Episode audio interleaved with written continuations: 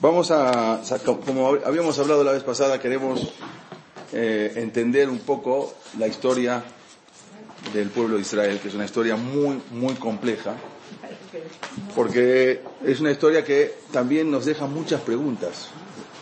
Obvio, la pregunta de la Shoah, la pregunta de la Inquisición, y no solamente eso, sino toda la historia del pueblo de Israel es una historia de, de prácticamente preguntas.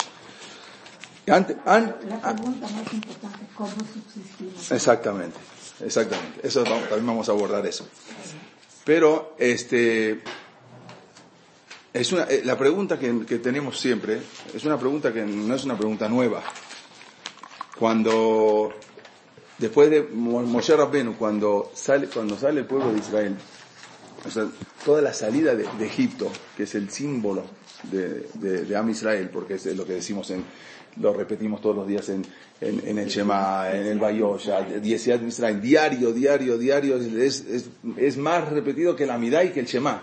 O sea, es algo que se dice diario. Y toda la salida del pueblo de, del pueblo de Israel de Egipto era para ser un pueblo, como tal, era para recibir la Torah. Y la finalidad de todo era llegar a Eres Israel. O sea, si, si salen y para quedarse en el desierto, entonces a Eres, eres, eres Kenan, pero es Israel. O sea, porque así lo llamó.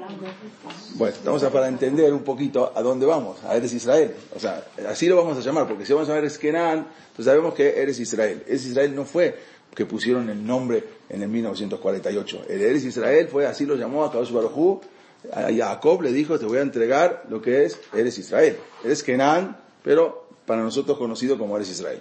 Y así es, lo, así es como tal. Cuando llegan, cuando sale Moshe de Egipto y el pueblo de Israel. Toda la finalidad, toda la matará era entrar a Israel, entrar a Esquenan, entrar a Israel. Pero cuando le llega la noticia a, a Moshe y le dice, Dios le dice, tú no vas a entrar a Israel. Imagínense, todo lo que trabajó, todo lo que hice, todo, el sufrimiento y ¿para qué? Para llegar, no, pero tú ya no vas a entrar. No vamos a entrar en el motivo, porque no, si le pegó la piedra, si no, pero eso es, es para otra clase. Pero le dice Dios, le dice, no vas a entrar, pero bueno, te voy a, dar una opción. Te voy a, te voy a hacer subir al monte y de ahí vas a poder ver, observar toda la tierra. Y no solamente eso, sino también te voy a mostrar cómo, qué va a pasar. Como, como una película, te voy a mostrar qué es lo que va a pasar en todas las generaciones hasta que llegue el Mashiach. No vas a entrar, pero le di esa opción. Moshe Rabbeinu sube al monte y empieza a ver y empieza a ver generación tras generación. Cuando llega a, la generación de Rabbi Akiva, Rabbi Akiva era un talmud muy grande, es el famoso Rabbi Akiva que a los 40 años eh, eh, hizo Teshuvah. Rabbi Akiva veía Akiva, antes de Rabbi Akiva, veía a un, a un religioso en la calle y decía, ¿cuándo voy a tener la oportunidad de matarlo? De, de, de, pisarlo, de morderlo. O sea, así era Rabbi Akiva. O sea, veía a un religioso y no, no podía soportarlo. A los 40 años vio el, el, el, sabido por todos, que vio una, una, una, gota de agua que caía sobre una piedra, pero la piedra ya estaba, tenía un hueco. Dice, ¿cómo puede ser que una gota de agua pueda ahuecar una piedra? Obvio que esa gota de agua ya tenía miles de años, no, cientos o miles de años cayendo. Pero bueno, entonces dijo, si una, una piedra, sí, pudo doblegarse, o sea, ante una gota de agua, entonces yo también. Y empezó a trabajar y con la ayuda de su esposa, sí, que fue la que la, eh, la, enseñó, lo incitó para que estudiara Torah, bueno, se hizo un Talmud Raham muy grande. Eh, está escrito en, el Talmud que la, la, la, la Neshama, la luz de la Neshama del Akiva, en el Shama ilumina más que la de Moshe Rabbenu, que la de Moshe. O sea, fue más en categoría Rabbi Akiva que Moshe. Cuando Moshe estaba viendo esta película, antes de, que no, no, iba a entrar a Israel, de repente ve la grandeza de Rabbi Akiva, ve algo impresionante. Y no solamente ve, ve cómo está estudiando y cómo le está enseñando Rabbi Akiva a sus alumnos, y le está explicando, ustedes saben que en, la Torá, cada palabra y cada letra y cada, y cada signo significa algo. Y en la Torah se escribe, no como acá, sino en la, en la Torah se escribe con unas taquín, con unas coronitas. La, la, cada, cada letra trae unas coronitas. Hay explicación sobre cada, cada coronita y coronita, qué quiere decir, qué significa. Rabbi Akiva le estaba explicando a sus alumnos este, todas esas, esas, esas, cosas, esas coronitas y, y por qué hay una, una palabra et en la Torah además, y cada letra de la Torah que estaba, que aparentemente se veía además, él la estaba explicando. Entonces, ¿quién estaba como eh, espectador a esta, a esta película? Moshe Rabbeinu estaba viendo. Entonces, viene Moshe y le pregunta a Dios, le pregunta a Josué a ver, este, este es mucho más grande que yo. Y en un momento de la película ve que los alumnos le preguntan a Repi Akiva, ¿y esto quién dijo esto? Y, entonces vino, vino Repi Akiva y dijo, esto lo dijo Moshe Rabenu. Y Moshe estaba viendo ahí y dice, yo ni sé esto, ¿cómo? ni yo lo sé. Así te la llamará. Entonces le pregunta a Moshe, ¿cómo puede ser? ¿Por qué no entregaste la Torah con Repi Akiva? ¿Por qué, ¿Por qué conmigo si eres mucho más grande que yo? Así quise yo y no puedes preguntar. Sigue, sigue, sigue avanzando la película y termina, bueno, esa parte con la, cómo asesinan, cómo matan a Rebi Akiva. Rebi Akiva nos agarraron los romanos en la época de Adrianos y lo matan y con peines de acero que lo van rascando, raspando con peines de acero hasta que muere y entonces en ese momento empezó a decir Shema Israel y vinieron los alumnos y le dijo Rabbeno, acá, hasta acá, o sea, ya, hasta acá, Shema, piensen en otra cosa. Dice, no, Ulay y Albay, dice, ojalá, yo siempre esperé este momento de poder entregar mi vida al Kiddush Hashem. Entonces viene Moshe y dice, no, Dios, Zotora Besos dejará. ¿Cómo? Esta es la Torah y este es el pago que le estás dando a Rabbi Akiva que muera de esa manera trágicamente después de todo lo que fue. No entiendo. Le dice a le dice, oh, cállate, no te puedo explicar. Estando en vida, no vas a saber. Ya una vez que uno, después de 120 años, ahí sí se le aclara todo. Pero estando acá en vida, no vas a saber y no vas a poder entender. Ahora yo me pregunto, si Moshe Rabbenu, Moshe, no pudo entender, ¿nosotros queremos entender? No podemos entender. Sí tenemos muchas preguntas, obvio que hay preguntas, pero y queremos entender las respuestas. Y nuestra obligación es, no es quedarnos callados, oh, no entiendo, no entiendo. No, no, hay que buscar y buscar y buscar respuesta. Pero no por eso uno tiene que dejar de creer. Nosotros no entendemos, ¿sí? No podemos entender, no podemos, eh, una vez, una vez llegó un, un alumno con el, con el, eh, con el rap, con el rebe, un hasid, llegó con el rebe y le dijo, rebe, la verdad, la verdad no entiendo los caminos de Dios. No entiendo. Y el rebe dice, uh, la verdad ahora me deja más tranquilo. Yo pensaba que los entendías, pero ahora que sé que no, pensaba que ya estabas tú a la par de Dios, que entendías los caminos, pero ahora me quedo más tranquilo, sé que no los entiendes. Nosotros no podemos entender. Hay un, hay un ejemplo que dicen cuando uno, no sé si lo había contado, cuando uno, uno juega al cine, va a ver una película. Entonces entra al cine a ver la película, y es, este, era una película muy, muy triste, demasiado triste. No había manera de no llorar en, la película, no había manera. Entonces, el señor está viendo la película y está, y bueno, está llorando y todo el cine está llorando. Y había un señor que estaba parado, no, ni siquiera estaba sentado, estaba ahí y estaba riendo. Y él no mira, sigue viendo la película, lloran, lloran, y lo mira y el otro se está, está riendo. Y ya, dos, tres, cuatro veces el Dios se paró y le dijo, Señor, usted es un insensible, ¿cómo puede ser que no, que, no llore? Dice, mire, mire, yo soy el acomodador de aquí. Ya la película ya la vi cómo empieza y cómo termina. Ya, ya sé el final. Entonces, nosotros lloramos y vemos sucesos trágicos. Pero estamos en la mitad de la película.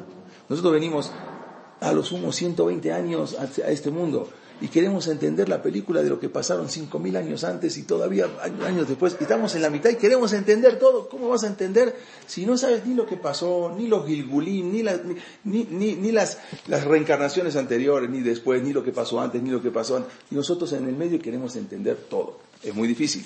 Entonces, nuestra obligación es preguntar, no podemos quedarnos callados y decir, ah, bueno, así es, ah, bueno, así acepto. No, no, no. Tenemos que preguntar para eso viene la persona al mundo, para preguntar, para averiguar, para aprender. Pero si hay cosas que no logramos entender, no podemos quedarnos ahí, no podemos decir, ah, bueno, no, no, no entendemos, bueno, ya, entonces eh, tirar todo abajo. No. Nosotros sabemos que no entendemos, no estamos en la capacidad de entender, nuestro intelecto es limitado, ¿sí? Entonces, tenemos que averiguar, pero si no entendemos algo, Moshe Rabbeinu saber que Moshe, la persona más grande que hubo, lo Cam que Moshe, no, no existió un Naví más grande que Moshe, y él lo entendió, ¿qué podemos eh, nosotros? No, no podemos, no, podemos, no, podemos pretender entender. Pero sí, como dijimos, tratar de averiguar y tratar de averiguar cada vez más y más. Ustedes están estudiando ahorita, me dijo, eh, me dijeron Toledo, ¿no? Que estaban estudiando con el Rab, las que estuvieron en el Shiur anterior.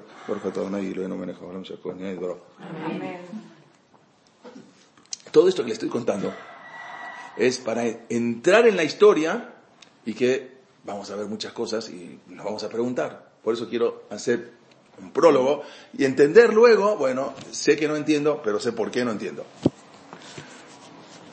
Sabemos que hay un odio increíble, infundado, un odio, un odio fundado en, en, eh, dice la Gemara, Esab Sonet Jacob. O sea, eso, es un es una regla. Esab, aunque sea el goy más, más bueno del mundo, tenemos que saber que siempre hay, en el fondo, hay un odio al judío. ¿Por qué está creado ese odio? ¿Y para qué está creado ese odio? En la Perashá dice así, que cuando Presten atención, esto los había dicho en el viaje, pero nunca les di la respuesta. Y yo quieren darle la respuesta y se la voy a dar. Vamos a ver, ustedes van a, ver cómo fueron los hechos. ¿sí? Y hay unas miles de preguntas sobre un hecho que lo estudiamos desde, en la escuela, desde, niños, desde niños, siempre lo, supimos. Pero resulta que cuando vino Isaac y le pide a su hijo Esab, por favor, tráeme, ve y tráeme lo que comer. ¿sí? Trae de, Goya a un, borreguito y tráeme para que yo te pueda bendecir. ¿Sí? Porque en ese momento Dios le dijo a Isaac hay una verajá en el Shamaim que había que bajarla a la tierra. Es una verajá material, no espiritual.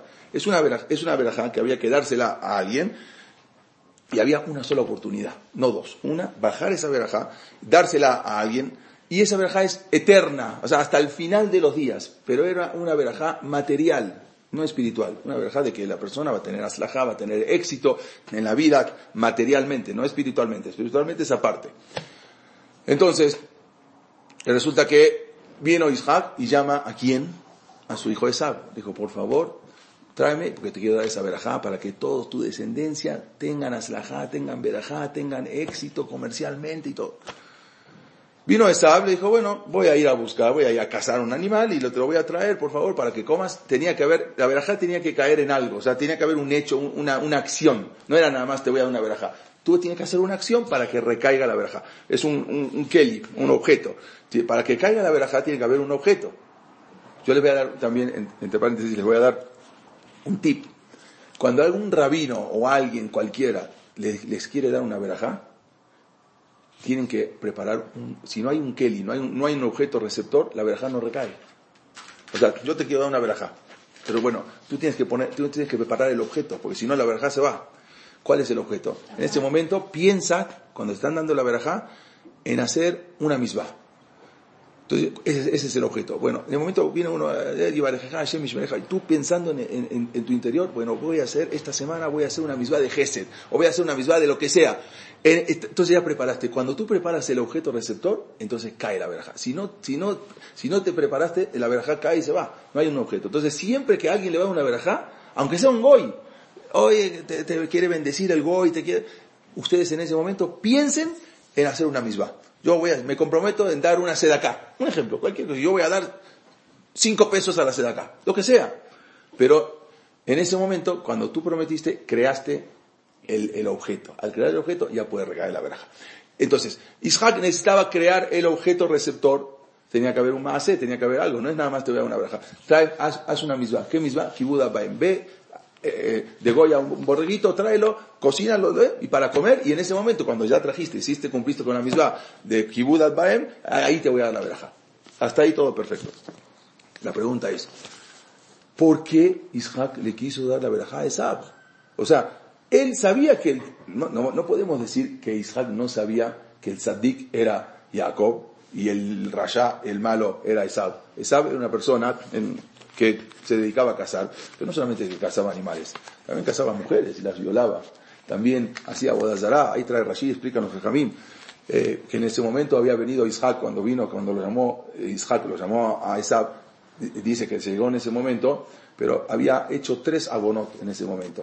Había violado, había asesinado, porque venía, venía de asesinar a, a Nimrod en ese momento, y aparte había eh, había regresado a hacer Abodazara. Los tres peores abonos. O sea, era, y Isaac no podemos decir, está bien, Isaac era ciego, o casi ciego, pero no podemos decir que Isaac no sabía. Aunque era ciego, todo el mundo sabía quién era Isaac. Eso era obvio. Es más, hasta en otras ciudades sabía, se sabía quién era Isaac. Porque había dos hermanas, una se llamaba Rachel y una se llamaba Lea. Y ellas eran parientes. Y ya sabía, ellas ya sabían que Lea era la mayor y se iba a casar con Esab. Y Rachel, que era la menor, se iba a casar con Jacob. Cuenta la Torah que, que, eh, Lea tenía los ojos así muy, tipo chinito, así como de tanto llorar y llorar y llorar, los ojos se le hicieron así. ¿Por qué? Porque ella sabía que su, su sibug, ¿sí?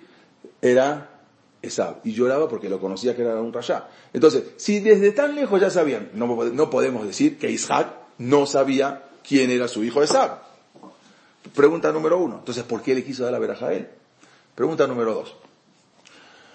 Vienen en ese momento del Shamay, cuenta la Torah, Bayugad le, le dijeron a Ribka, no dice quién, ahí traen los mefarsen que es un malaj, bajó un malaj del Shamaim, y le dijo a Ribka, Ribka, mira, resulta que Isaac, tu esposo, le quiere dar una veraja a Esab.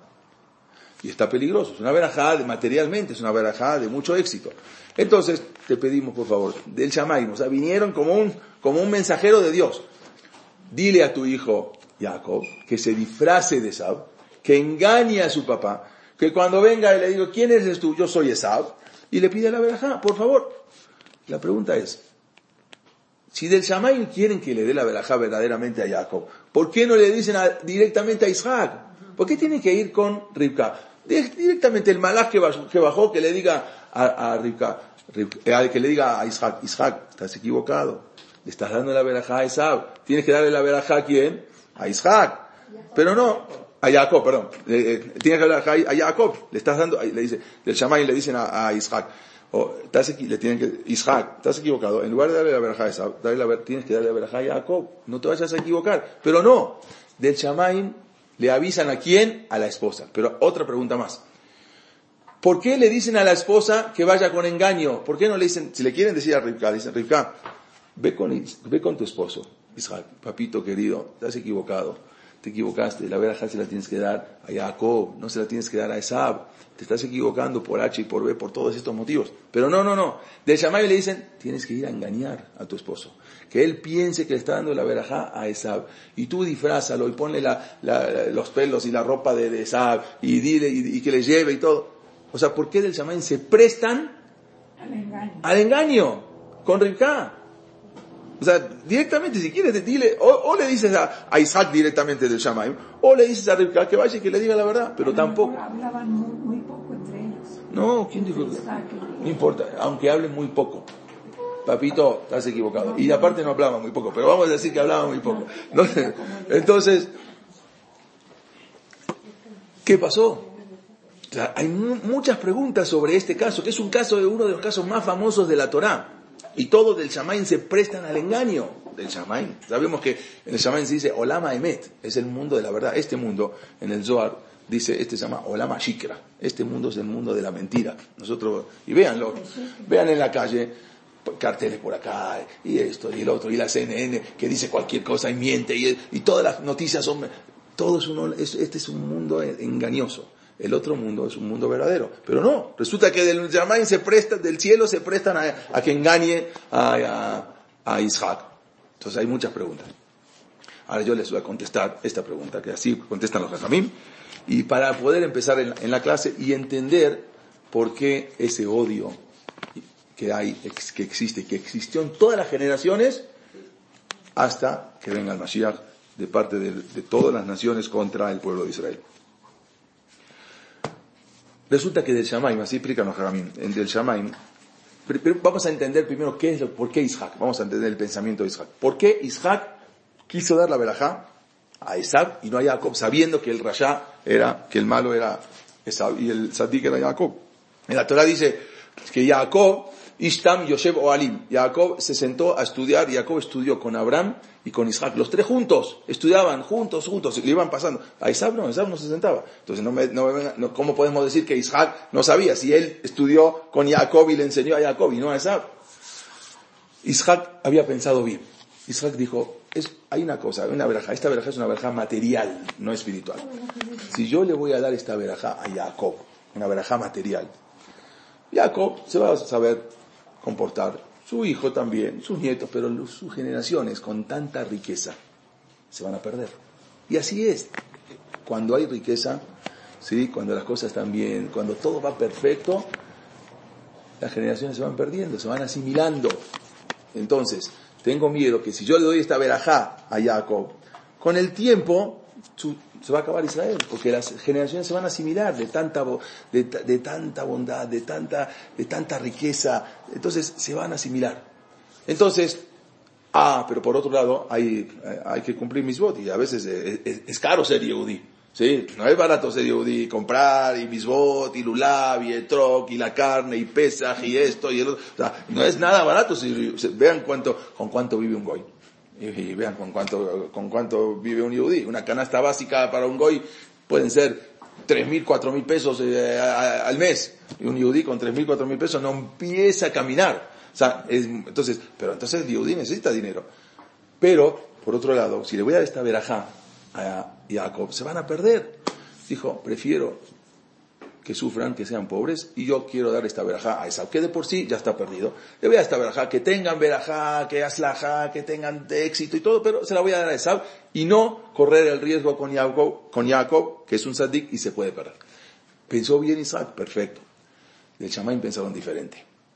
Dijeron, bueno, Isaac tiene razón, pero el Yehudí necesita dinero, necesita tener éxito, necesita, eh, es muy caro ser Yehudí. No podemos no darle la verajá a, a, Jacob, al pueblo de Israel, porque el pueblo de Israel necesita esa verajá. Pero por otro lado, Isaac tiene razón. ¿Qué hacemos? En pensaron algo más que, Jacob, que Isaac. Dijeron, vamos a hacer. La verajá hay que dársela a Jacob indefectiblemente. El éxito tiene que tener, a Israel tiene que tener el éxito ese. Hebreos, pero a veces... Porque en todo el, el, no aparece la palabra Yehudi. Sí. Ibrim. sí aparece en Ibrim, eh, eh, Abraham fue el primer Ibrim, porque me debe ganar. No importa, yo estoy explicando para que entendamos. No, pero... Ibrim. No importa, el pueblo de Israel nació a partir de Jacob.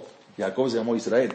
Entonces, el pueblo de Israel tiene que tener... Israel o Tienes que tener. Entonces, ahora, pero, ¿sí importa? No importa. No, porque sí. la gente.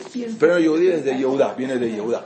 Cuando el pueblo de Israel, cuando el pueblo de Israel, cuando eh, el pueblo hebreo, el pueblo de Israel, el pueblo de Judá, lo que sea, ellos tienen que tener aslajá, pero ¿qué pasa? No hay manera que no, porque eh, como dijimos es muy caro, ¿sí? Ser yudí.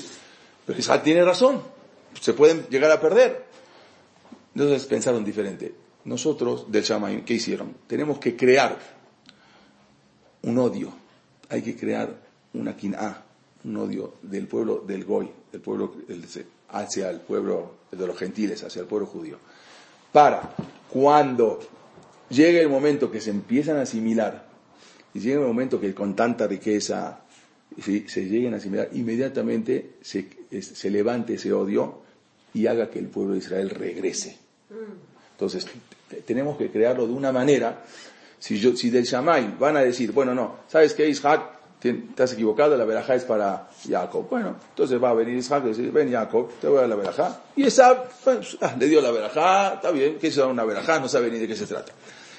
Pero, si viene Esab y de repente se encuentra con que está saliendo Jacob y entra Esab y se da cuenta que, ¿qué? que la verajá que le iba a dar a él se la, se la robó Jacob, en ese momento dice la Torah, Isaac se acá, la humana, hizo un grito tan fuerte, algo que se escuchó por todos lados. De tanto coraje que hizo. Ese odio se creó en ese momento y, se mantiene durante todas las generaciones. Beayak, eso fue cuando le dijo, a Kol, Kol Yaakov, Beayadaim y Edesab. Cuando es Kol Yaakov, cuando hay Torah, la Kol, la voz de la Torah, entonces la mano de Sab se mantiene tranquila. Pero cuando no hay col de Torah, cuando el pueblo de Israel se empieza a asimilar, y Adaim y Edesab empieza a subir las manos de Sab y el odio. Del chamán del cielo crearon esta manera para que el pueblo de Israel se pueda mantener y no, y no se asimile. En el momento que, que, se empieza a asimilar, inmediatamente se levanta el odio, el odio de Jacob, que fue creado, el odio de Esab hacia Jacob, que fue creado desde ese, desde ese instante, para poder eh, que el pueblo de Israel se mantenga. Y ustedes vean algo que es increíble. En todas las generaciones, cuando el pueblo de Israel se empieza a asimilar, vienen los problemas.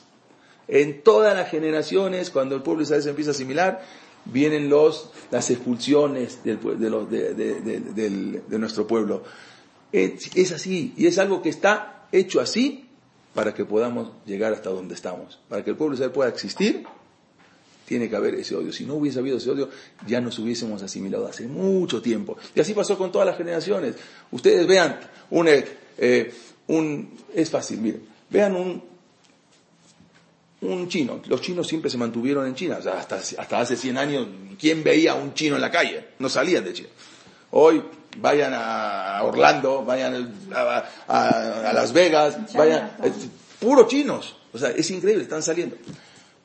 ¿Qué pasa con ese chino durante eh, otras dos, tres generaciones? Ya se, se, no existe más el chino. Y así va a pasar. Un árabe, ¿sí? El árabe que tienen ellos, el rey, el rey se tienen su, su religión, todo lo que más quieran un árabe que se empieza, se va a vivir a, Estados Unidos, se va a vivir a Londres, a París, después de tres, cuatro generaciones, se acabó el árabe, ya no hay más, ya está, se asimiló, ya se acabó. Cuando no hay, el Yehudí no es así, el Yehudí se mantiene, se mantiene, se mantiene, aunque vaya, y, el Yehudí, desde, desde, la expulsión, desde que salimos de, de, la destrucción del Bet nos mantenemos. Cualquier otro pueblo que hubiese pasado ya no hubiese existido. Cualquier otro pueblo que tiene que vivir en la diáspora como nosotros ya no hubiese existido. El único pueblo que existe, ¿por qué? Por el odio.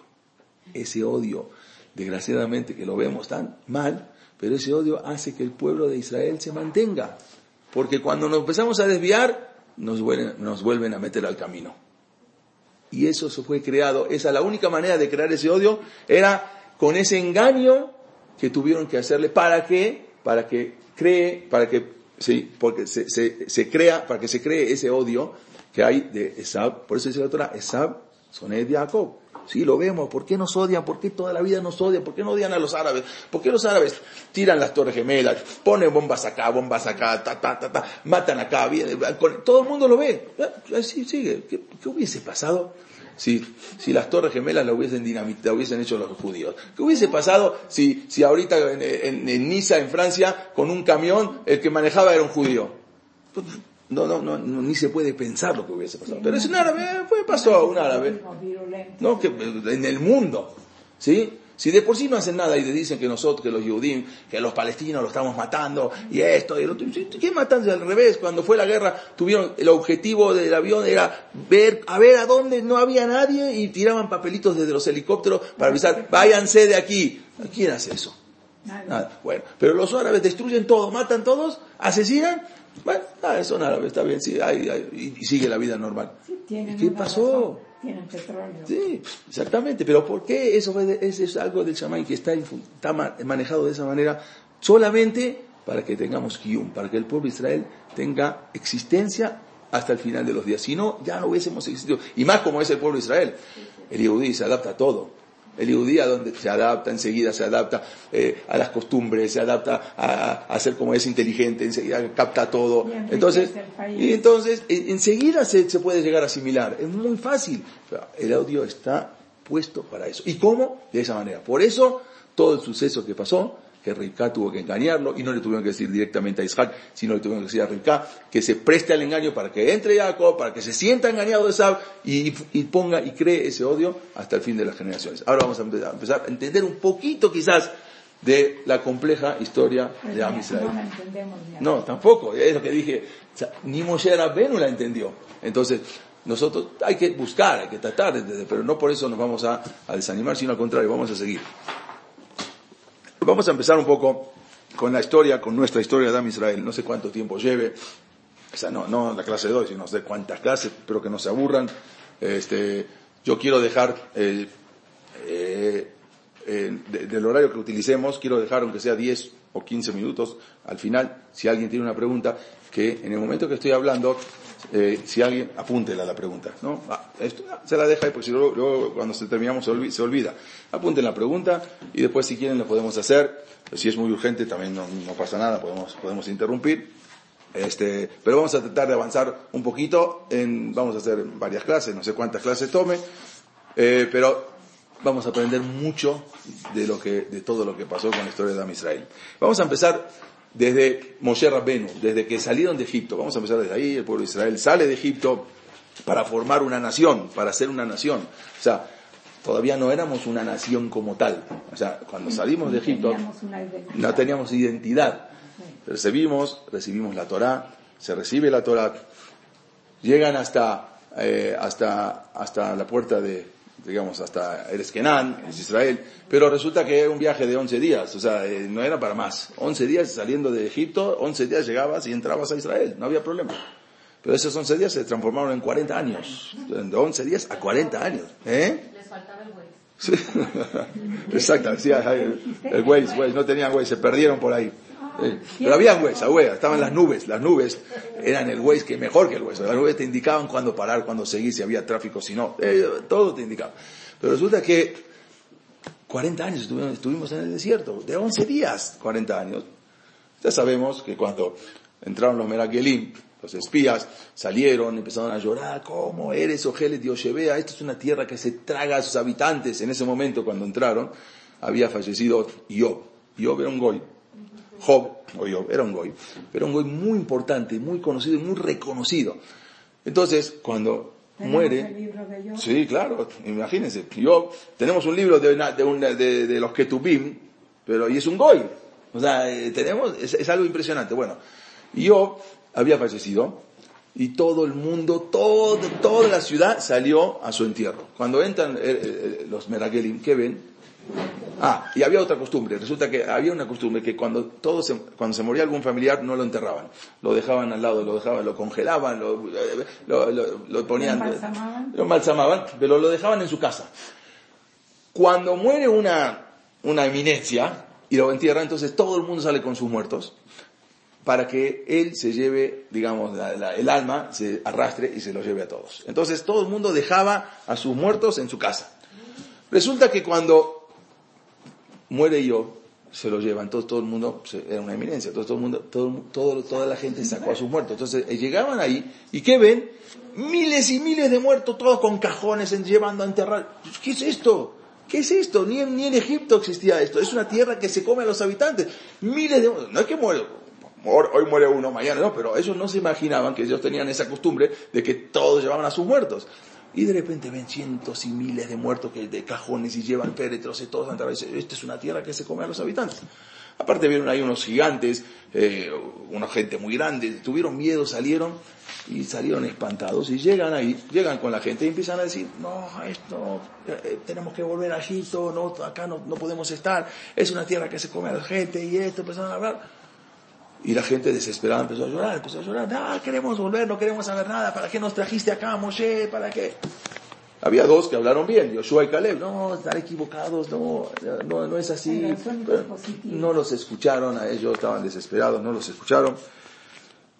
Pero si vemos ahora, tampoco podemos entender, después de ver, ver, lo que pasó en Egipto, que Egipto era la potencia mundial y los acabaron, y después de ver las plagas en Egipto, y después de ver que se abre el mar, y después de ver todos los milagros ¿Qué, qué, te preocupa? Si ya viste todos los milagros, que tienes, tienes preocupación, tienes alguna duda, pero no, no pensaron en eso, se desesperaron, empezaron a llorar, llorar.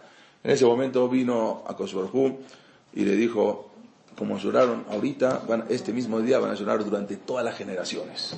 Y era el día de Tisha ese día fue el día de Tisha Entonces, y prometió que ninguno de los que salió de Egipto de 18 a 70 van a entrar. Entonces tuvieron que esperar este, 40 eh, años hasta que termine de morir. O sea, todas las generaciones que salieron de Egipto de 18 a, a 70. Los que tenían menos de 18 años, eso sí podían, eso sí entraron. Y así fueron, tuvo que esperar, y había, bueno, la van a cuenta que cavaban sus propias tumbas el día de Tisha y luego unos se levantaban y otros ya no, bueno. Moshe Rabbeinu llega ahí, Moshe Rabbeinu fallece a los 120 años. El día 7 de Adar, el mismo día que nace Moshe Rabbeinu, muere ese mismo día. Dicen que los Sadikim completan sus días exactamente el mismo día que nacen, el mismo día mueren, en la, fecha hebrea. ¿Sí? Moshe Rabbeinu fallece aunque acá no todos están de acuerdo con la fecha, yo tampoco puedo decir que estoy de acuerdo con la fecha que vamos a dar, que fue el año 1272 antes de la era cristiana, 2488, por eso les di este papel. Pero hay diferentes opiniones en fechas. Yo me tomé, yo, yo me tomé, yo tomé, sí, yo tomé una, una fecha de un libro que se llama Cedra Dorot y de ahí lo agarré. Sí hay muchos libros que se contradicen en las fechas, pero no puedo traer acá todas las fechas que dice uno y ta, ta, ta, ta, porque se van a marear y yo me voy a marear. Entonces traté de agarrar una fecha. Si la quieren tomar esta fecha, tómala y si no, alguien tiene otra fecha, también puede tomarla, no pasa nada. Pero ah, me baso en una fecha que es el libro Ceder Adorot. Es un libro que está eh, de un historiador que, eh, que, que, basa en fechas hebreas. Es la fecha que yo tomé. En el año 1272, antes de la era cristiana, entonces fallece Moshe Rabbeinu a los 120 años. Y cuando le, ¿quién sigue después de Moshe Rabbeinu? Yoshua. Entonces, lo que vamos a hacer ahorita es un repaso de todo, Yoshua, Shofetim, Melahim, todo, en un minuto, en, unos cuantos minutos van a tener todo eso, que es bueno también estudiarlo, estudiarlo bien, con todos los detalles, pero van para tener esto, y después esto lo pueden guardar y saber más o menos, ubicarse más o menos dónde, en qué fecha estábamos hablando. Entra, entra Yoshua al pueblo, a, a, Eres a los 110 años, Yoshua Bin fallece, Ahí, ahí traje también el año, vamos a hablar de la era común en el año 1244, antes de la era cristiana. Su esposa de Yoshua, la que estudió, sabe que su esposa era Rahab. Rahab Zonat era una mujer que vivía en el Esquenán y cuando entraron ella los ayudó, los escondió porque ya, ¿sí? y los salvó, se, salieron por, por, la ventana de atrás con, con, una, con una cuerda, se salvaron, los escondió primero abajo de un lino, eh, bueno, y ellos se salvaron. Después, eh, él, cuando ella le prometió, dice, ¿qué, le, dijeron, Joshua, ¿qué quieres a cambio por lo que hiciste? Mira, yo sé que ustedes van a entrar, van a dominar acá. Te pido que a mí, a, mi familia, a mí no nos maten. Eh, bueno, y él le cumplió así, y eso lo respetó. Cuando entraron, tenían la orden de acabar con el pueblo, con todos, pero a ella la dejaron y al final Joshua se casó con ella. Y de ahí tuvieron, Joshua no tuvo hijos varones, tuvo puro hijas mujeres. Eh, inmediatamente empieza, no había rey en Israel. Israel no había rey. Entonces había Shofetim. ¿Shofetim qué eran? ¿Quiénes eran los jueces? Los jueces tienen que ser un rab, un rabino muy importante, que a su vez era el Dayan, vamos a decir, el juez. Y ellos eran, eh, él era como el rey de Israel. O sea, él era el que podía dictaminar y decir todas cómo se hacían las cosas. No había rey porque eh, el rey, nuestro rey es Dios. Entonces no necesitamos rey. Después el pueblo lo pidió. Y dijo, ah, lo pidieron, bueno, ahí lo, ahí lo tienen, se los voy a dar, y fue el primer rey Shaul, vamos a ver más adelante. Pero yo le voy a decir por qué pidieron, porque para poder este, guerrear contra los filisteos. Sí, exactamente, pero no hacía falta, o sea, eh, Dios dijo, no necesitan rey, pero si lo quieren, los van a tener. Entonces, eh, ¿cuánto duró la época de los sofetín, los jueces? ¿Sí? Duró, como ahí, de 365 años. Acuérdense de del, calendario solar, del calendario solar, 365 días. Eso fue lo que duró toda la época de los sofetín, de los jueces. Ellos eran los que decían, dictaminaban cómo se debía actuar. ¿Sí? Desde que fallece Yoshua hasta Shaul Amelech, que fue el primer rey, que ahí era la época de los jueces, ¿sí? Hubieron 15 sofetín. No traje ahora los, eh, los nombres, un día, la próxima clase si quieres se los traigo, porque para no entrar en ese detalle, hubo, hubo 15 sofetín, 15 jueces el primer juez fue Otniel Ben Kenaz y el último fue Shemuel Anabí, el famoso Shemuel Anabí. Él no era rey, era juez. Ellos fueron la época de los jueces desde el año 800, eh, 876, Shemuel que fallece en el año 876 o 2884. El primer rey que lo pidió el pueblo de Israel fue Shaul Amelech. Él, Shaul, el rey Shaul, fue ungido por Shemuel Anabí. Para ser rey había que ungirlo con un aceite especial, que era un aceite que había guardado Moshe. Moshe Rabbeinu había guardado un aceite y era, para poder ser rey tenía que ser ungido por ese aceite. Entonces, el primero fue Shaul Amelech, a los, el que fue rey a los 58 años, y solamente reinó dos años sobre Israel. O sea, una vez de Shaul Amelech, el rey Shaul piensa que muchos años que reinó, no, solamente todo lo que reinó sobre Israel fueron dos años. Sabemos de el odio que tuvo, que quería matar. Saúl Amélez había dicho, todo, había una guerra con los filisteos, y una guerra que después vinieron y dijeron, bueno, ¿para qué nos vamos a matar unos a los otros? Vamos a hacer una cosa. El, eh, vamos a pelear uno contra uno. Y el que gane se llama que ganó la guerra. ¿Para qué vamos a, pelear y que mueran miles y miles de soldados? Así propusieron, Israel aceptó. Ellos tenían algo, un as bajo el brazo, tenían a quién, a Goliat, sabía que era un gigante, no había manera de acabarlo. Israel no existía una cosa así. Entonces Israel aceptó y de repente cuando ven con quién había que pelear, ya se dijeron, no, no, acá no hay manera. ¿Quién, quién va? nadie, nadie, nadie se atrevía. Hasta que vino el rey Saúl y dijo, bueno, voy a dar un incentivo. El que, el que, el que mate a Goliat, le voy a dar a mi hija. Al darle a mi hija, va a ser el, quiere decir que va a ser el próximo rey. Entonces, bueno, todavía no tenía hijos, después tuvo Jonathan. Bueno, no, sí, sí tenía hijos, perdón. Pero va a ser el próximo rey. O sea, después de Jonathan, que va a ser rey, va a ser el próximo, va a estar dentro de las generaciones del rey.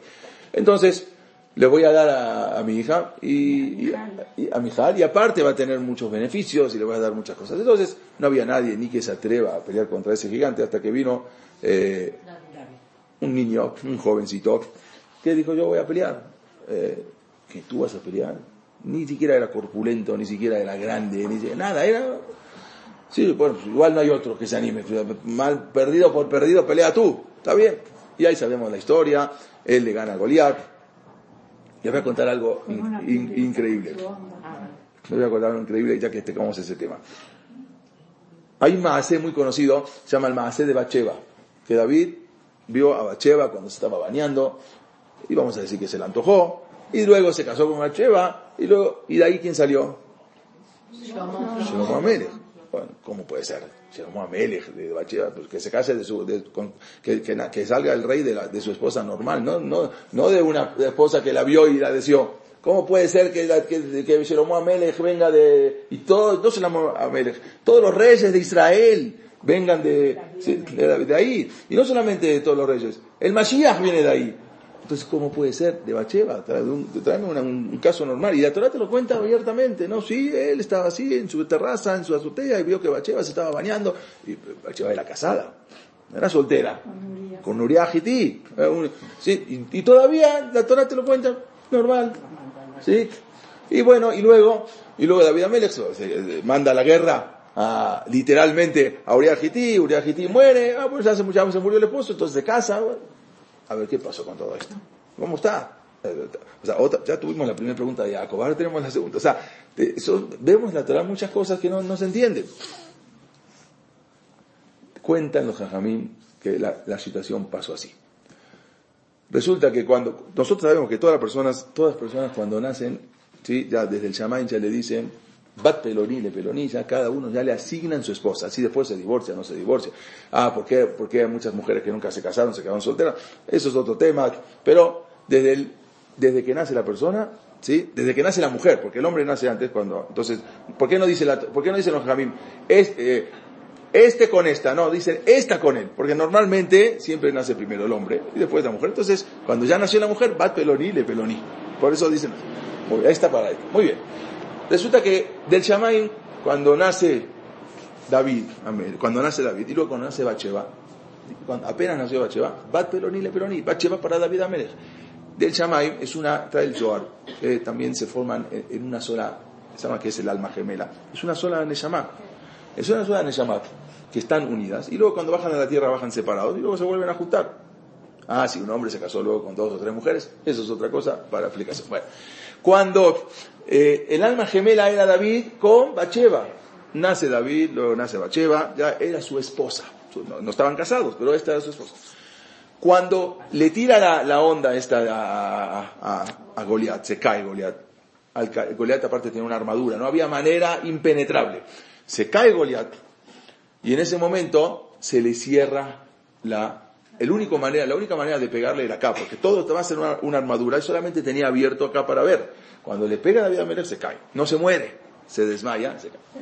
En ese momento vino David Amelech y se cierra la armadura y no, sabía cómo abrir para poder matarlo, porque todavía no, en cualquier momento va a reaccionar y lo mata David, con un dedo lo hace así, lo, lo destruye. Entonces, ¿qué hago? David Amelech estaba desesperado, ¿qué hago para poder? No encontraba la manera de abrir la, la la armadura de la parte de la cabeza para poder eh, cortarle la cabeza. No había manera, no encontraba, estaba desesperado y ya en cualquier momento se despertaba. ¿Quién era el ayudante obvio que no, va a tener un ayudante gigante, pero el que le llevaba las armas y el, que, el ayudante de Goliat se llamaba Uriah el que iba con Goliat. Entonces, Uriah eh, eh, David Amelech dice, por favor, te pido, por favor, dime cómo hago para abrirle el casco y yo te voy a, yo voy a ser el próximo rey, porque si yo mato a, a Goliat, yo te voy a recompensar con lo que quieras. Pídeme lo que quieras y yo te voy a recompensar, pero nada más dame la clave. Le dio la clave, dijo, mira, de atrás abres, de ahí empujas y de ahí se abre. David Amelech inmediatamente abre, pum, corta la cabeza, ganó David Amelech, perfecto. Viene Uriah le dice, dime lo que quieras, yo te lo voy a dar. Dice, mira, a mí me gustan mucho las paisanas, son guapas, son bonitas, son buenas, son inteligentes. Quiero que el día de mañana, yo soy Goy, yo soy entonces quiero que el día de mañana, por eso, no era Yudí. Entonces, le dice el día de mañana, quiero que me des, bueno, concedido, el día de mañana, cuando yo sea rey, yo te voy a, dar una mujer judía para que te puedas casar. Perfecto, terminó la historia, mató, vino Saúl Amélez, toda la historia. Del cielo no estuvieron de acuerdo con lo que dijo David Amélez. A ver, si tú ya tuviste la inmuná de venir a pelear contra un gigante, y no solamente eso, todo, todo, no había manera impenetrable. La única manera de, matarlo era que le pegue con una piedra acá en la cabeza, en la frente, y, ni siquiera se muere, y va a caer. Todo eso, tuviste emuná que va a pasar. Y no tienes emuná en que puedes encontrar cómo abrir y matarlo, que tienes que entregar a una hija de Israel, esa hija, la que vas a, la que entregaste es tu esposa. Como tú entregaste a una hija de Israel, esa hija es Bacheva la que entregaste es la que te tocaba a ti.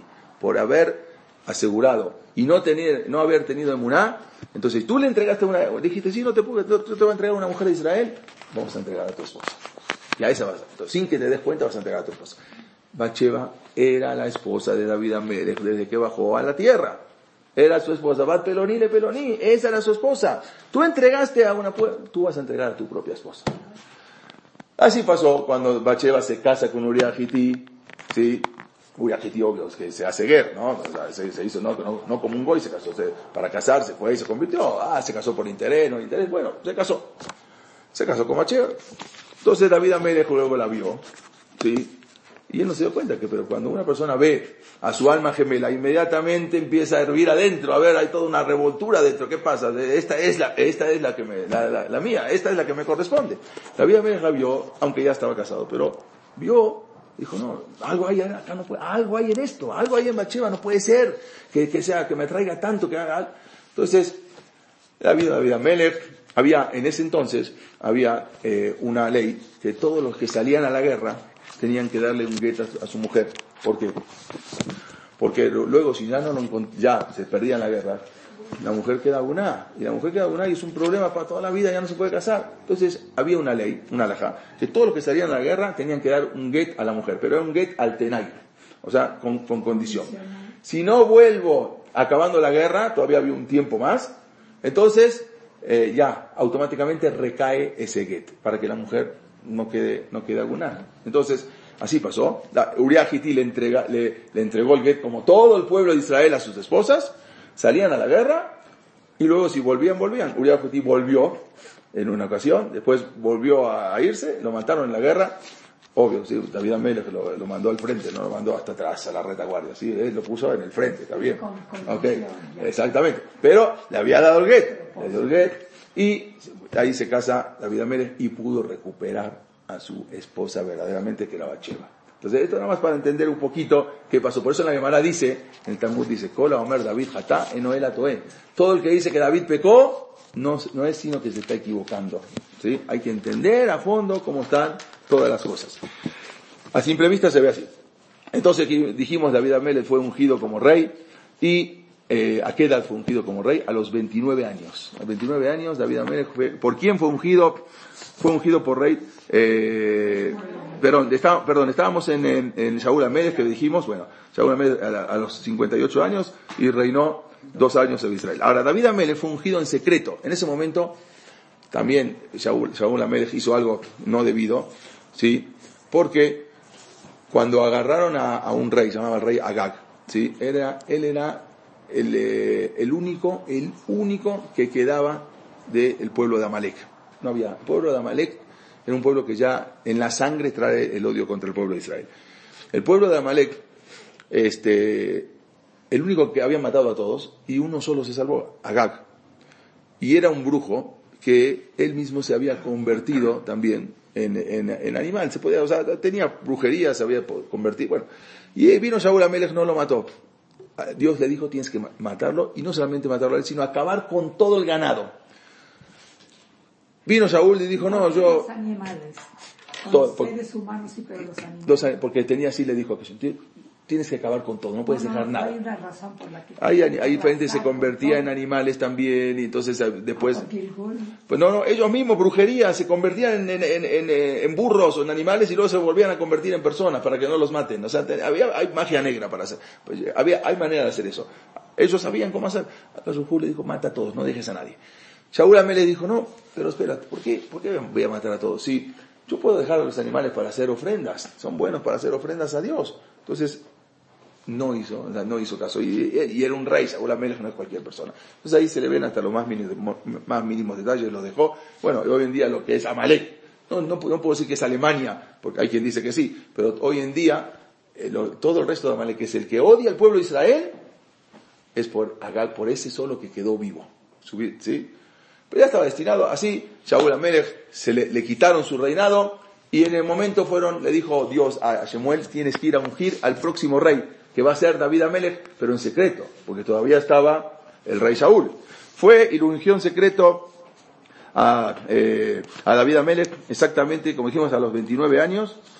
Ya después, ya, subió como rey, él reinó 40 años. David Amelech reinó 40 años, 7 años y 6 meses en Hebrón eh, sobre, una, sobre la tribu de Judá, y luego 33 años en Jerusalén, ahí vivió y falleció a los 70 años David Amelech.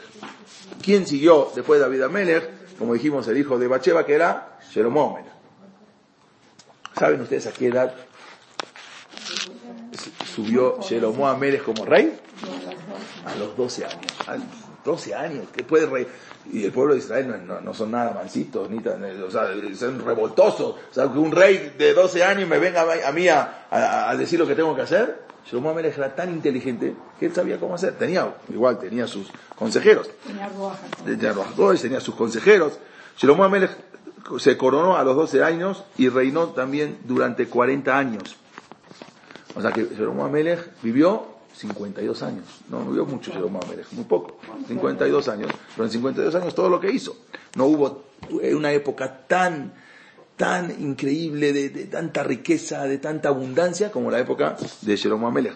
Hay dos épocas que no, se aceptan Gerim. O sea, eh, hoy en día la comunidad, bueno, no acepta Gerim, pero por otro motivo, pero, pero se puede. Uno va a Israel, un Ger quiere Israel converso, se convierte. Pero hubo dos épocas en toda la historia de Am Israel que no, que estaba prohibido aceptar conversos. Una era la época de David Amelech. ¿Por qué? Porque era tan fuerte el rey David, el rey David, que todo el mundo tenía terror del pueblo de Israel. Entonces, seguramente que si él se convierte. En un rey guerrero. Entonces, el, mundo tenía terror de, enfrentarse. Entonces, seguramente que el que se viene a convertir es por miedo, no por, no por otra cosa. Entonces, se prohibieron los, las conversiones. O la segunda época fue en la época de su hijo, de Shelomó. Era una época de tanta abundancia. Dice que el oro, así como hay piedras por la calle, bueno, el oro estaba por la calle. Uno vio por la calle y había oro. Y ni se, ni se molestaban en, recogerlo. ¿Por qué? Porque era oro, había, era como las piedras de la calle. Tanta abundancia que había en el pueblo de Israel. Entonces, seguramente que el que se vino a convertir no es porque quiso convertirse, sino porque tanta abundancia y tanta riqueza. Entonces fueron las dos épocas que se prohibieron los gerim, se prohibieron las conversiones. Ya después se permitieron. Se dijimos Shelomo Amelech, al final de sus días, hay, cuenta el Midrash, no voy a entrar en ese tema, que también Shelomo Amelech, sus esposas, un rey no se puede casar con más de 18 mujeres. Hoy en día no, no se casa con más de una, pero el, un, un, un, se puede casar con las mujeres que quiera.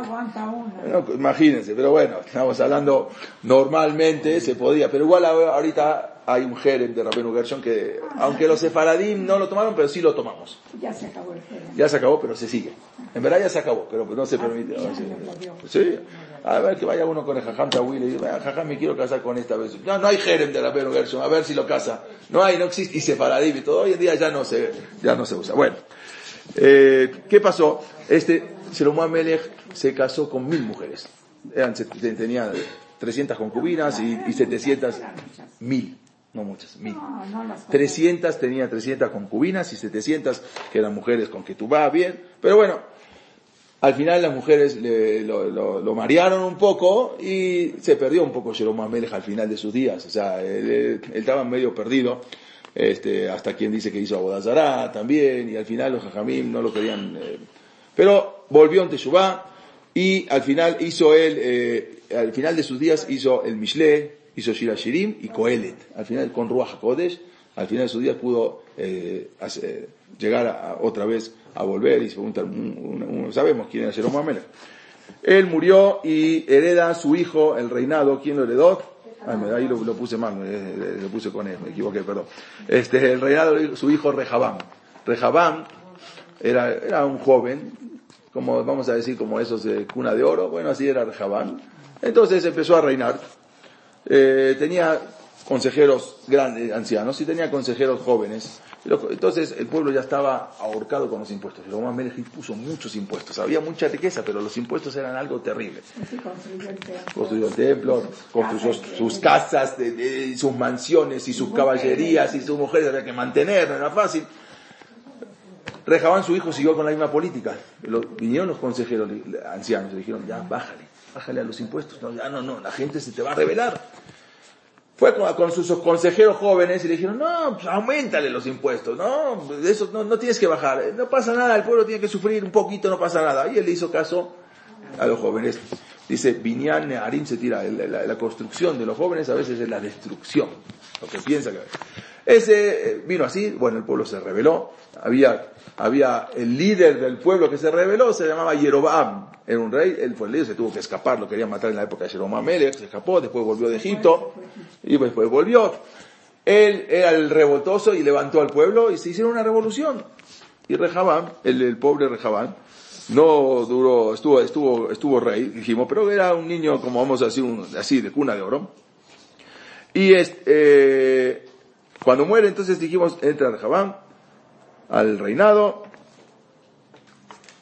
y ahí vino el, eh, antes, Shalom quería decir, había construido el, eh, el, construyó el Betamigdash, el primer Betamigdash, el, eh, en el cuarto año de su reinado. O sea, que si Shalom reinó a los 12 años, a los 16 años manda a construir el Betamigdash. 16 años. Entonces, eh, un Betamigdash, que dijimos, ¿cuándo fue? Sí, sí, pero no lo había hecho exactamente. 480 años después de que salió el pueblo de Israel de Egipto. O sea, desde la salida de Egipto, 480 años, se construye el primer Betamidash. Duró siete años la construcción y en el Betamidash participaron 150.000 obreros. 150.000 personas fueron las que participaron en la construcción del Betamidash y que el, el primer Betamidash duró, tuvo, permaneció durante 410 años. Okay. El reino de Yehudá, porque ahí qué pasó cuando se dividieron a los reinos. Rehabam, el rey, el hijo de Jerome Amelech, ya como no quería aceptar, se dividieron en dos reinos, vino Yerobam, se llevó a diez tribus y Rehabam, el hijo de Jeroboam, se quedó solamente con dos tribus. O sea, era algo proporcionalmente, diez contra dos. Pero se quedó con Jerusalén. Se quedó con Jerusalén, exactamente. Pero Yerobam no tuvo problema, digo, mira, él se quedó con Jerusalén. Ahora, ¿qué pasa? Había un, en el Bet no se podía sentar había una sola persona que se podía sentar. ¿Quién era esa persona? Antes quiero, me acordé de algo muy importante. Cuando, cuando era el día que iban a inaugurar, ya pasaron siete años, van a inaugurar el Bet HaMikdash. Shelomo Amelech cometió un error gravísimo. Se casó con la hija del faraón. Con la hija, la hizo ver, todo lo que quieras. ¿Sí? Se casó con la hija del faraón. Una mujer egipcia que también lo intentó, todo lo confundió. Era el día que tenían que inaugurar el Betamitash. Estamos hablando de 16 años, se casó muy jovencito. Shalom Amelech ya había preparado, puso su, reloj despertador, para, había que estar temprano. Shalom él era el que iba a abrir el Betamitash. O sea, ¿quién lo va a abrir? Todo. Iba a cortar listón, había que cortar listón, entrar al Betamigdash, algo impresionante. Vino Shalom Amelech, eh, tempranito, Batiquín, había que ir a las, a las 5 o 6 de la mañana para esperar, abrir, la gente toda esperando el día de la inauguración de miles y miles de personas. Imagínense, el Betamigdash se va a inaugurar. Bueno, Jerome Amelech resulta que está un día antes va a dormir, y ya tenía preparado que ya cuando empieza a salir el sol, ya empieza a ver un poquito de rayos del sol, se empieza a levantar. Entonces, la esposa, que era, eh, o sea, no era, vamos a decir, una mujer sateket, ¿qué hizo? Mandó a fabricar una tela oscura, con estrellitas, ¿sí? Y con una, una luna chiquitita así, que se vea todo, todo a, a distancia, todo bien, bien programado. Entonces, cuando se durmió Amelech, le cubre toda la ventana con esa tela. Bien, así, dibujó, trajo un, un, dibujante increíble que haga, más que se vea como, como que es el cielo, dibuja así y la pone en la tela. Amelech se despierta, no, pues está, oscurísimo, no, no, un rato más. Y así se, sigue, sigue, sigue. Ya se hicieron las 7, las 8 de la mañana, las 9 de la mañana. ya la gente, ¿qué? la inauguración, ¿qué pasó? ¿Y dónde está Jerome Amelech? Al final los van a despertar. ¿Qué? ¿Cómo? Si es de noche. ¿Qué de noche? Quitaron la tela, se dio cuenta que era de día. Corrieron, llegaron. Bueno, llegaron a, a, al Betamigdash a inaugurar. Era algo impresionante. O sea, la mujer lo engañó. La mujer, la, esposa.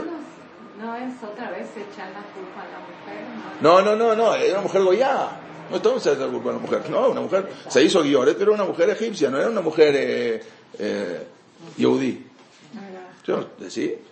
Ella no quería, también la, esposa de Sansón, Dalila también. No es que echamos la mujer, la culpa, pero no, no eran mujeres, eh, vamos a decir, muy dignas, que digamos. exactamente. Estas egipcias. 400, entonces, bueno, llegó la construcción, llega, se, se inaugura el Bet algo impresionante. Shlomo Amelech, como dijimos, bueno, muere Shlomo Amelech, sigue su hijo Rehabam, ya, ya explicamos también, pero ahí el único que se podía sentar entonces en el Bet era el rey. Resulta que Yerobam se va con, con sus con 10 tribus, ¿sí? ¿Ya son dos y media? Sí. No puede ser. se me voló el tiempo, ni miré el reloj, pensé que íbamos una hora. Es que ya, perdón, eh, perdón, perdón, pero si quieren eh, cinco minutos más y ya acabamos y después seguimos. Yo pensé terminar, eh, por lo menos dije esto y empezar con esto, pero ni siquiera terminamos la primera hoja. bueno, ya, perdón, perdón. Sí, sí. Era, es que tenía que yo explicar lo, eh, lo que, el prólogo para luego poder entender toda la historia del pueblo de Israel, porque vamos a ver sucesos trágicos, ¿sí? que los tengo que decir, no los puedo, no los puedo obviar, no los puedo esconder. ¿Sí? Y uno va a decir, ¿qué pasó? Acá mataron 500 mil, acá mataron 600 mil, acá, acá mataron 300 comunidades, acá. Entonces necesito prepararlas para que estemos un poco, ¿sí? y, no, y, no, y no nos, no nos mueva la emuná. Por eso quería más o menos explicar un poquito cómo estaba la situación. Exactamente, nos va a fortalecer. Eh, nada más termino con esto. Se, Yerobam se separa, se lleva las diez tribus, pero tenía un problema. Resulta que cuando venga, había, había obligación de ir tres veces al, al Betamigdash. Pesach, Shavuot y Sukkot, había que ir al Betamigdash. Resulta que yo voy a llegar a, dice Yerobam, voy a llegar al Betamigdash con toda la gente, y resulta que ¿quién va a estar sentado en el trono? Rehabam. Y yo voy a estar parado. Entonces la gente, es un desprecio para mí. Me van a decir, ¿cómo? Entonces el rey, ¿quién es? ¿Él o tú? Entonces vino Yerobam y dijo, yo voy a hacer un Betamigdash en Shombrom, en, el norte. Un Betamigdash ahí. Y la gente tiene, los voy a obligar a tener, a venir ahí. No pueden ir. O sea, voy a poner policías. Puso guardias y policías en la frontera del norte al sur que no pueden llegar ahí. Cuando la gente llegaba a, al, eh, para ir a Jerusalén. No, no, ¿a dónde vas? No, no, señor, usted no puede, regrésese. Se regresaba, entonces hizo un betamitash. Pero tampoco va a ser un betamitash de Abodazara, la gente no va a ser Abodazara. Entonces, ¿qué hizo? ¿Qué hizo? Hizo, puso dos, dos estatuas, ¿sí? Dos becerros, ahí, para que la gente vaya. Pero no hay que adorar al becerro, sino el becerro es un shaliach, es un enviado de Dios. O sea, hay que decir, pero el verdadero es Dios. Nada más esos son los enviados puso ahí y obligó a toda la gente a que no vayan a Betamidash por algo personal, porque él no quería que lo desprestigien. Entonces hizo y la gente empezó ahí y ahí fue cuando se empezaron a desviar, en, en, Yerobam los desvió. Hizo que la gente se incline a la boda y ahí fue ya, que no tenga necesidad de ir al Betamigdash. Con esto termino. Cuando vino, cuenta la quemará, que cuando Yerobam era un, un Talmid Jajam, un Jajam muy, muy grande y podía haber sido ah, eh, una categoría muy grande, su Neyamá era algo muy grande. Cuando se le presenta a Dios y le dice a Yerobam, hazte Shubá, por favor, y yo te prometo que tú, David Amelech, y yo vamos a estar caminando juntos en el Ganeden. Nada más te pido, hazte Yeshua. Miren lo que le está diciendo Dios. O sea, algo impresionante. Le está ofreciendo que él, después de 120 años, David Amelech, Dios, y, Yerobam y tú vamos a caminar en el, en Eden. Hazte Yeshua, por favor. Vino Yerobam y les dijo, nada más quiero saber una cosa. Mi barros, ¿quién va a estar adelante? ¿David Amelech o yo? Dijo, no, David Amelech. Entonces no hago Teshuvah. Entonces no vuelvo. No vuelvo. Así le dijo, no, no, no me interesa, sí acepto, pero ¿quién va a estar a la cabeza? ¿Yo o David Amelech? David Amelech. Entonces no vuelvo a Teshuvah. Y no volvió a Teshuvah y ahí fue las diez tribus de Israel que se, se, se, se perdieron completamente con Abodazará, miles, cientos de Abodazará, hasta que vino un rey que vamos a ver más adelante, Sanjerib, o Sargón, o Senaquerib, hay muchos nombres tenía ese rey, ¿sí? Ese rey desvió, se los se los llevó a todos y así acabó con la tribu de Israel. La semana que viene, si Dios quiere, vamos a seguir, vamos a hacer un poquito más rápido, para que no. Eh, vamos a ver, por ahora sí. Si puedo. Tashem, la semana que viene seguimos. Sí, ya le dije, si algún día tengo que viajar, sí, la semana que viene sí. Ustedes me dicen en horario si quieren cambiarlo, si está bien. Entra, pero- No, no, no, pero por si hay algún cambio, alguna Se va a avisar en el chat. Que te Muy interesante. Gracias, gracias. Gracias, gracias, gracias. Sí, déjame pagar esto un minuto.